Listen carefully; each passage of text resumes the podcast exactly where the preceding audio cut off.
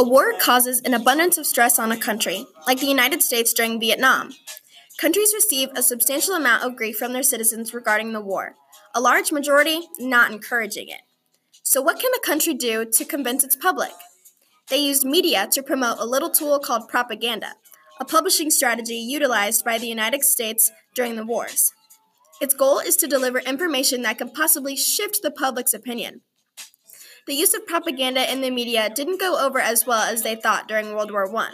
The US took up a strategy of truth for World War II, where they would release information but not try and sway the public's opinion regarding the war. Even after that, the government still viewed it as simply giving out information as opposed to propaganda.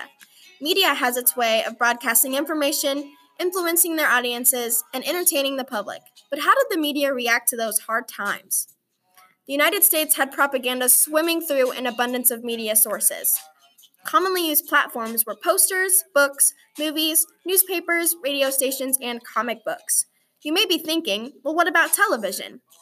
TVs were around since the 1920s, but they weren't frequent in households till the 1950s. Wire services, newspapers, and broadcast organizations sent correspondents to Europe and Asia to report on international developments during the Second World War. Unlike previous wars, this war was broadcast daily to a listening audience back in the US.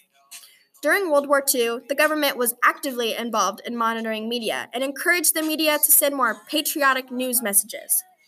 The Office of Censorship requested that news institutions comply to a strict voluntary censorship code and also began monitoring news coming in and out of the country. There were over 200,000 poster designs created and printed during the war, plastered across brick wall buildings, tacked to telephone poles, skipping across the street, and even falling from airplanes. For example, one in seven posters were over the subject of conservation. It was a substantial topic among posters produced during the war. Those intentions went on to prove the success of recycling goods in the United States, and as a result, 46 billion pounds of paper was recycled. And there was also the radio. Radio was seemingly the most incessant form of propaganda during the war. Shows could be broadcasted all across the world, which amped up the listening audience. President Roosevelt's radio show, Fireside Chat, created quite the following since the face of the show was the president. He did numerous shows during World War II, beginning in the 1930s. Another popular show based on the topic of war was Our Secret Weapon, a show that listened to broadcast signals from the Axis powers and discussed the most entertaining lies of the week. The radio played an essential role and helped to radically change how people received news and entertainment. The Murrow Boys, broadcast in Europe, brought the war scoop closer to Americans back home in the States. Edward R. Murrow had a profound influence on both radio and television during World War II.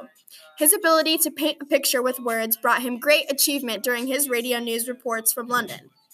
Murrow is often known for inventing the radio correspondent. He was originally hired by CBS as a director of talks. Murrow and his boys reported in gripping detail of, of the war in Europe. When Murrow returned to the United States in 1941, he was basically a celebrity. He was reluctant to p- become actively involved with television and worked as a vice president and director of public affairs for CBS.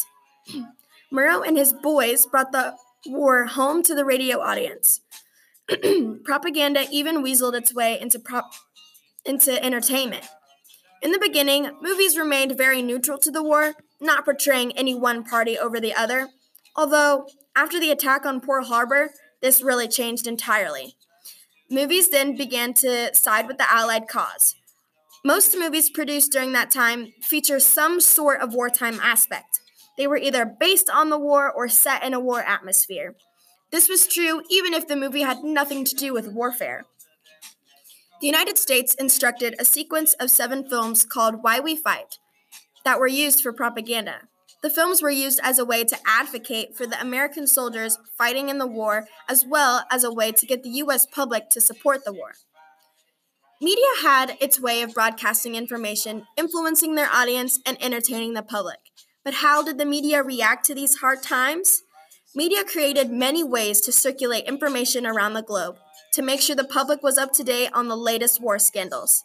The government played a role in how to in, in how information was released, and they strategically delivered information that was going to sway the society into changing their opinions and ultimately and ultimately please the public.